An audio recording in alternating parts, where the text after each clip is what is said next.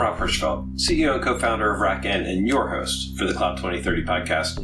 In this episode, we discuss development methodologies, which very quickly turns into a product management methodology because those things are really interlinked. And we spend a lot of time talking about how product management and the influence on user experience and operational experience has been transformed by the forces of market and how difficult it is to then organize team development process to fit these quickly evolving very targeted product uh, delivery challenges very fascinating conversation when you think about just how interlinked our development process is to the way we consume products in general.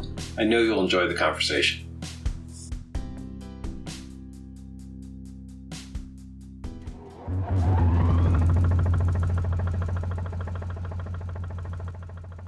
People still, uh, used to be very excited about Agile. Um, you know, are these cross dev processes still getting the enthusiasm as as they used to? I actually heard people bashing on Agile lately, and you know, this still a you know, if, and if we're not doing this, what are we doing instead? Well, wait a second. L- let yeah. me ask a question about your question because I, okay. you talked about three different things in the same way, and sure. I want to know which one you want to focus on. Um, they're all related, of course, but is it agile dev processes, dev processes themselves, or development, which is becoming more and more uh, I don't want to say a lost art, but mm. I, it, it's I was, becoming more of an assembly line. I was more thinking the process piece, right? Are we, is there something that's replaced um, Agile in, in market and, in con, uh, you know, we have Kaizen, Kanban, Kanban, Scrum. Like I used to hear people talk about that stuff a lot more, um, and we're we're not. Um, in, you know, in the sessions I go to. Yeah. I, I, think, I think it's mostly going through like agile light, where uh, the agile methodology is not followed as religiously uh, as it mm-hmm. has been until now. Uh, John, you, you were going to say something. Yeah, I, I think a it's mainstreamed, and so it's just become part of dev. But the other thing is also to those, and I've heard a lot of bashing about it as well, is that you just can't get from here to there using agile process. It's kind of like you hit a limit and you can't do what you were trying to do with it because there's too much in the way of integration of other people's stuff number one you know bringing open source into more enterprise like or or um, um, huh. vendor locked in kind of code and no code and, and low code are really making a dent and I think that's where a lot of the bashing is coming from. You don't need professional developers to be doing some a, a good portion of that coding. Interesting. I because I heard what you said, and I was thinking, especially with the open source piece, is that the role of product management is also on the decline.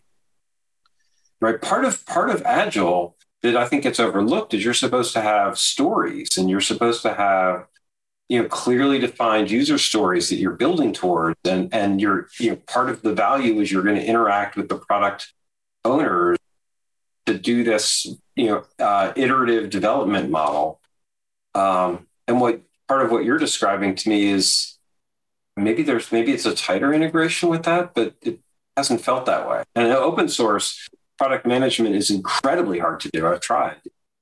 Well, yeah, no, I, I, wouldn't even kudos for trying. I wouldn't even attempt it.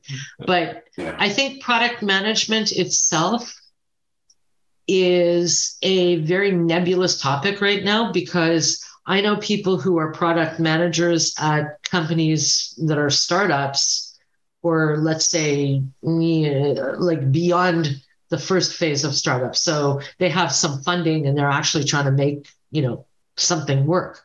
Um, who are probably the least qualified people to be product managers that I've seen. There, a lot of them are Gen Z.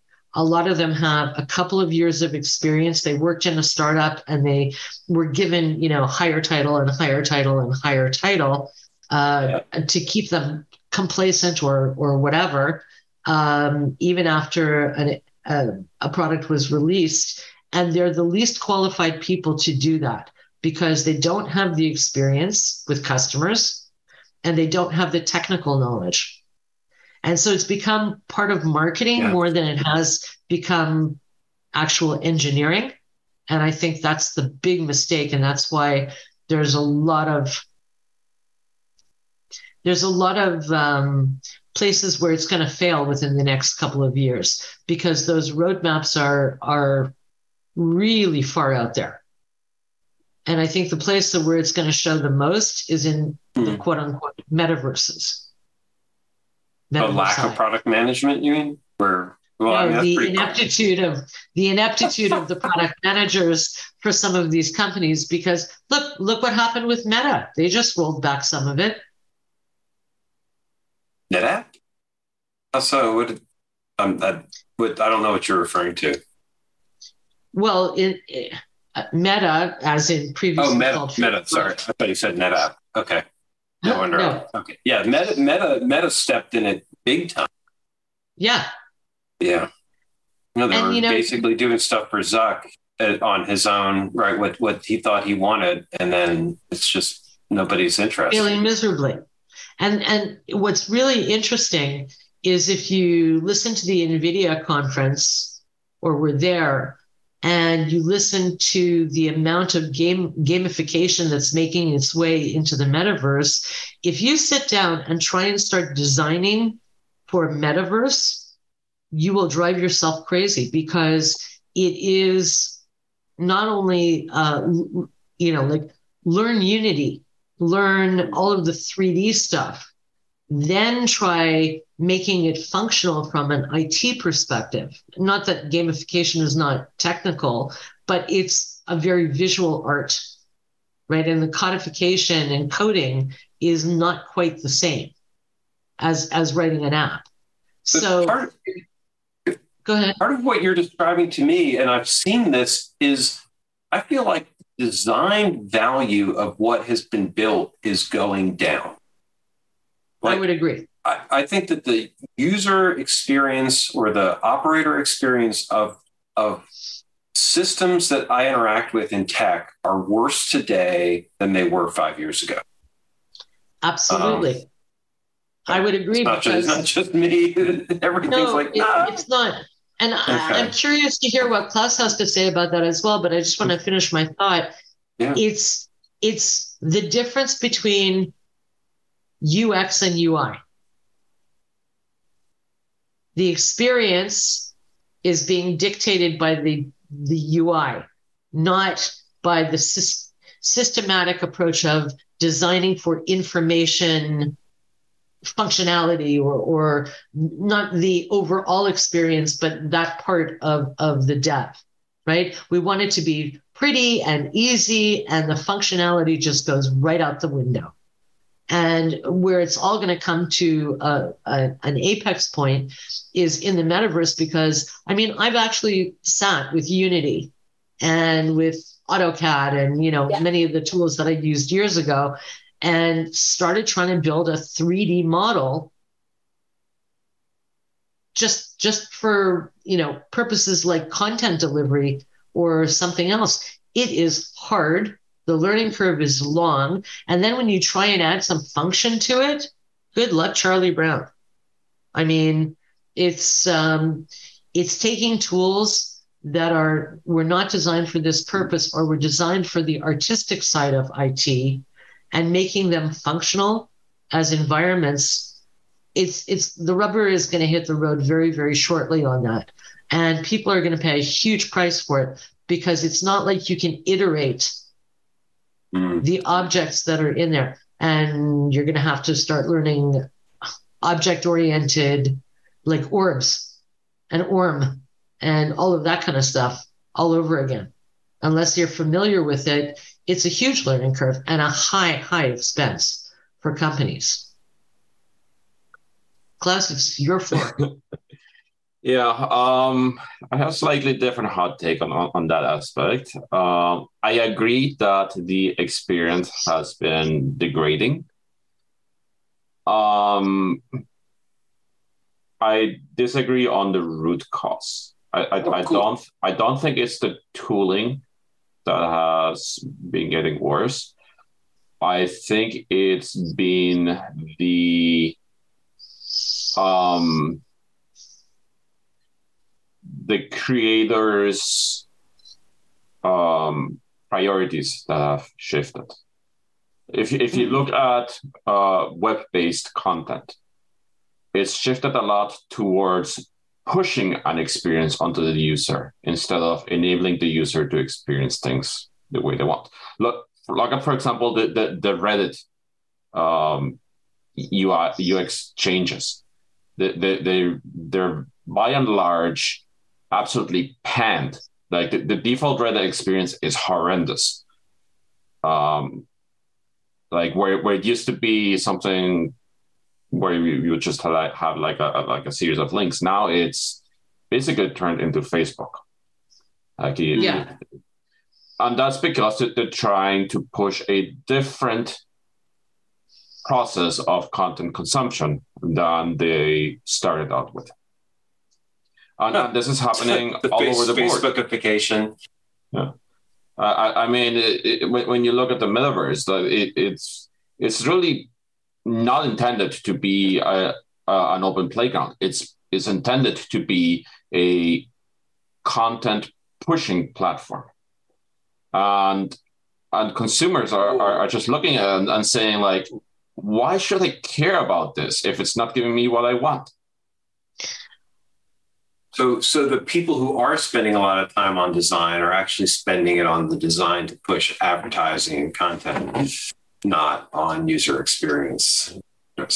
I but but doesn't that run contrary, Klaus, to the principles in Web 3.0 of decentralization and self governance in terms of identity and security and all those wonderful things that you know make up the quote unquote next next iteration of the web. I can't push an experience on you if you own your data. Uh, and, and that's partially also why we, we see, we've seen such a such a divide on, on the opinion on, on Web 3, 3.0. You, you have the you, you have the um, the the developers who who who are working on with the more classic model and saying like this is how I'm going to to put content out, and then you have the the the decentralized um, creators who are, who are by and large getting fed up with the uh, with the platforms that up until now are like the de facto standards I'm, I'm providing alternative sources. Like look at YouTube, for example. Like the the the content recommendation algorithms in YouTube have been noticeably declining. And as a result, we're now seeing a lot more decentralized tube platforms cropping mm. up. That that their their content recommendation algorithm is still very mature on, on, on it on it on its it's noticeable, but it's getting to a point where alternative, in particular less polished alternatives, are starting to become appealing because the, the mainstream uh, platforms are becoming less appealing.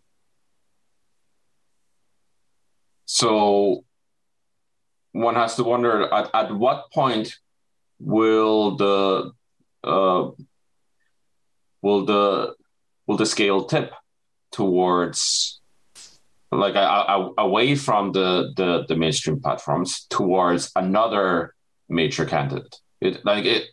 Look at what happened in the past with um, uh, the, the Reddit predecessor Digg. Hmm. Um, right. Like they, they they tried to push a particular experience, and the backlash was terrible to the point where the within literally months, the platform sunk.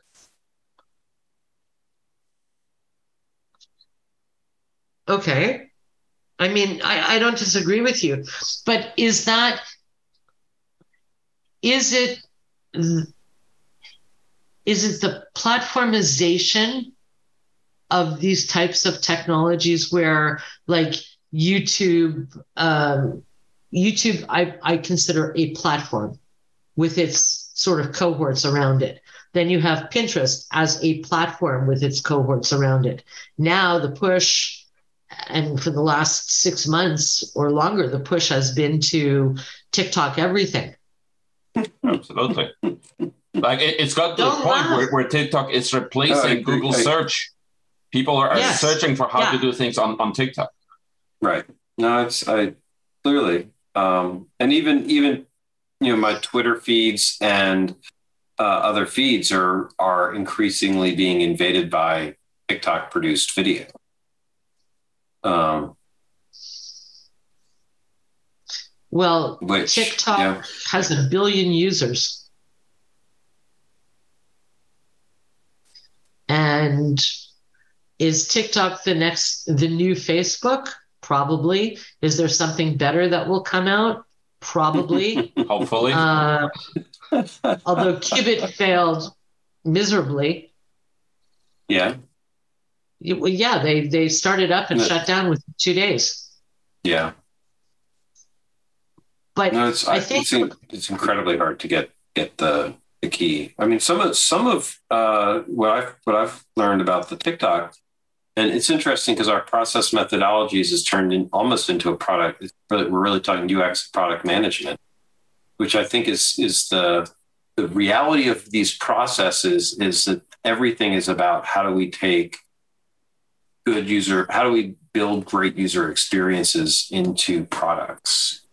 Um, and, t- and and i think some of tiktok's success was actually the integrated cross licensing of material is the way i've way i've heard it described. It the thing about tiktok is that it's a it's enabling people to blend um, music and snippets of things together in ways that people like we talk about the algorithm all the time, but the, from a creator's perspective, they've mm-hmm. enabled something on the creator side that um, was not easily possible before. Like I've, I've created YouTube videos, added a snippet of song and had takedowns, even though it was not my, you know, I'm like, yeah, it's just background noise.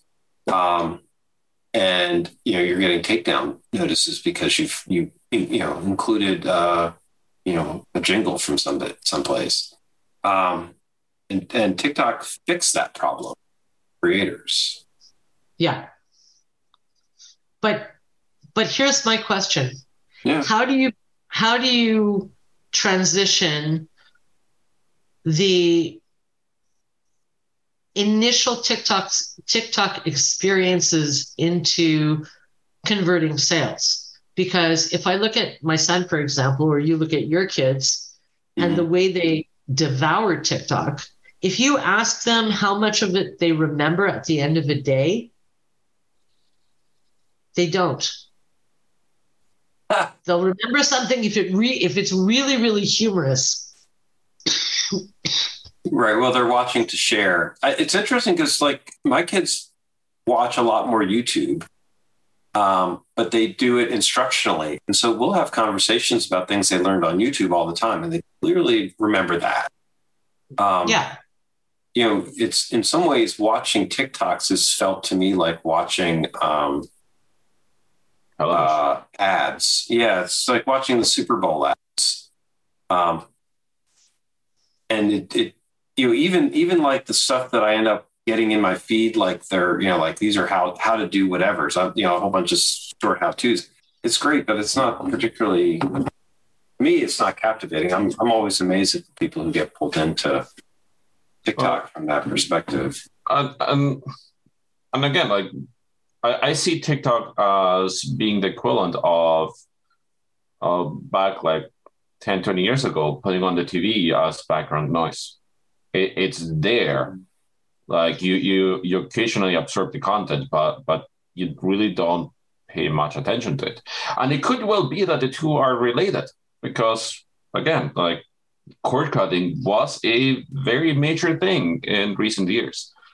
So um, something had to fill in that gap of background media. Well, they're calling it ambient computing for a reason.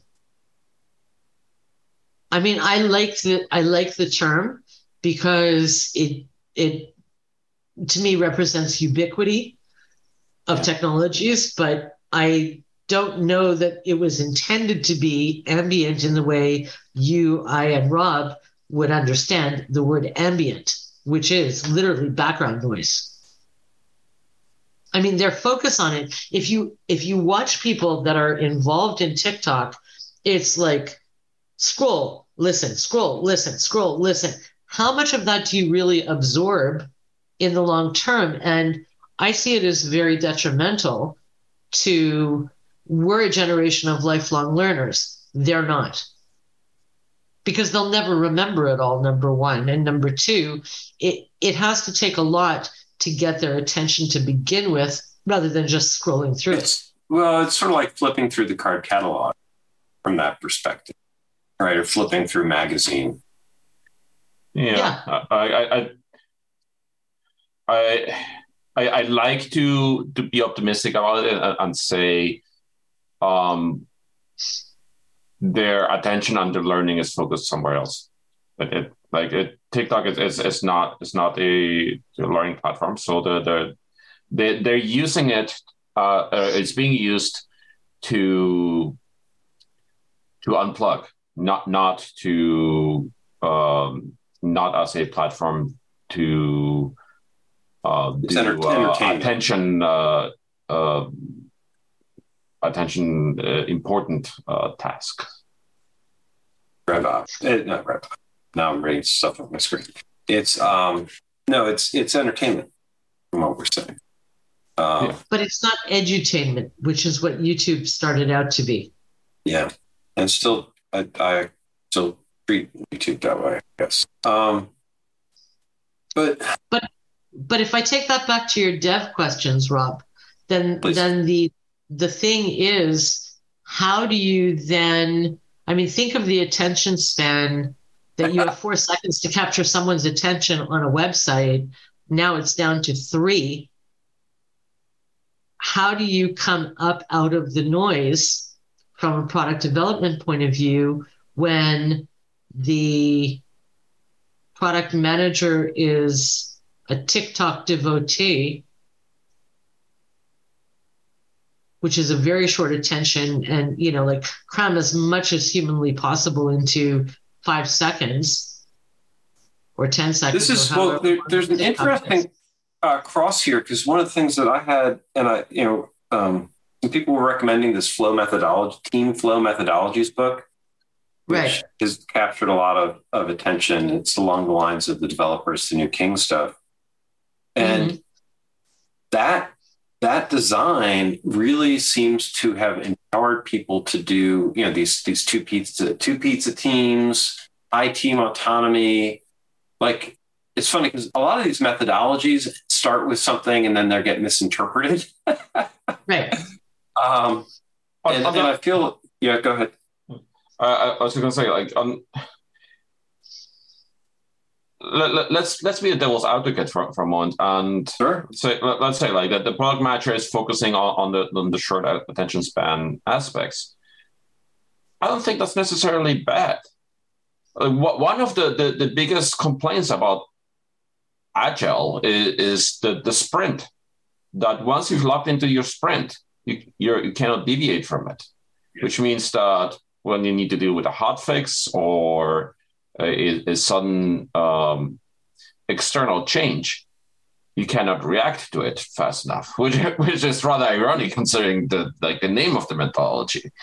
So, so maybe it's a good thing that um, the the product manager is taking the short attention span into account.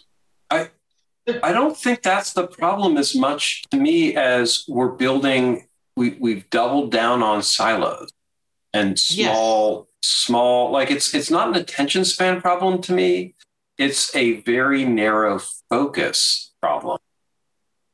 I, like the, to me, the TikTok thing is is it's not where I was expecting to go. Um, I was more thinking like, all right, we've created product management and you know dev process that is like I have to deliver my thing as fast as I can within to my specs, and I'm really not going to worry about what other teams are doing or reusing what other teams are doing. As a matter of fact, I'm not giving myself time for that.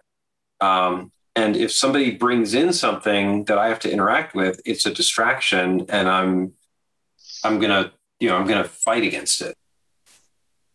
Right, but that that ends up. I mean, in my experience, that ends up being what mechatronics was supposed to be, and we know how that failed because you had three linear you know streams all all working in isolation that eventually eventually all had to dovetail into test and if they didn't mesh together well no pun intended you were screwed right because you had electrical engineers mechanical engineers and software engineers working in absolutely fragmented ways and I think that that's not been a good thing. I'm seeing the same thing. It almost reminds me the word that I was trying to search for before and couldn't come up with quickly enough was sharding. We're sharding development, which is an extreme form of agile. So I, yeah, I mean, this is one of the things with agile teams is that you typically, you know, to Klaus's point, you put them in a bubble you don't right. disrupt the bubble, but you're supposed to come up. I mean, the, the whole point of it was to come up for air, synchronize and coordinate, potentially throw away the work you're doing. Um, but I, I feel that, like you're, that's the, you're, yeah. I think that that's what many agile devotees have forgotten the, the throwing away part. You, you yeah. get too attached to what you've done the previous sprint. Um, then you, you, you're, you, you fall into the sunk cost fallacy yeah, we got re- we get really bad about breaking work into small into into you know sprint units um, from that perspective, and sunk cost is a big deal. And, I, and, the funny thing about working really fast is I think um, we actually end up with a deeper sunk cost fallacy. And it's like, oh, I, I did this. I worked really hard. It's done. I'm ready to move on. It's it, you know you you keep treat you treat that like finished and you move on. Um, but then we, I, don't know. I am not talking. I don't think that's a full thought.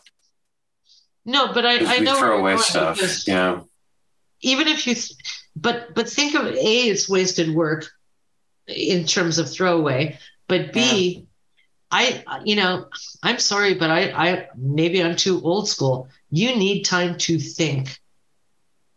You can't just sit down, bash out code, on your first try, it may be brilliant, but it may also be not that terrific. And then you have to go through the integration or synchronization part with other parts of the team. To me, that's like, why don't we cohesively, collaboratively sit down and figure it out? And then, yeah, okay, I'll write this part, you write that part. Uh, we'll see how those things, you know, sort of come together because developers have their own styles. And I think that's part of the problem with Agile is if you bubbleize people or bubbleize little teams too much, you're going to run into the bubble bursts because my code is not as, you know, uh, it's a different style. It's designed to do something uh, somewhat different than you expected. And now I have to reinvent the wheel. Well, and then we've made it where I don't want to work with another team because you're going to disrupt my flow. flow, my bubble. I that's where the flow, flow methodologies to me, I was reading it like this is I, I, see this being built everywhere we go and we're actually building tools to empower flow methodologies thinking the sharding like that better yeah. um, but very little to encourage the cross team integration other than DevOps, which ends up being co-opted as just another term for SRE. Yeah, or handed off to production. Automate. I mean, DevOps. DevOps is is automate is is out on the head. Please automate the production. Yeah, which is why we have now have platform teams, which is, I mean, it, if you boil it down, it's it's the same yeah. idea, trying to to do a cross team thing on. Yeah. Well, all right. I have cross team things between OT and IT, and trust me, those are definitely not fun. Those are brutally hard. All right. Thank you all. Uh, top of the hour, so I'm going to wrap us up. Uh, easy move. Thank you. I appreciate that. I will. I will be online at least from the car next next Thursday. The topic is oh, we have no meeting, or I have to find a guest host. So no meeting. Let's let's keep it simple. All right. All right, everybody. Thank you for the well, lively conversation. Thanks. Cheers. I'll talk to you from Baltimore. Sure. Cheers. Take care. Bye.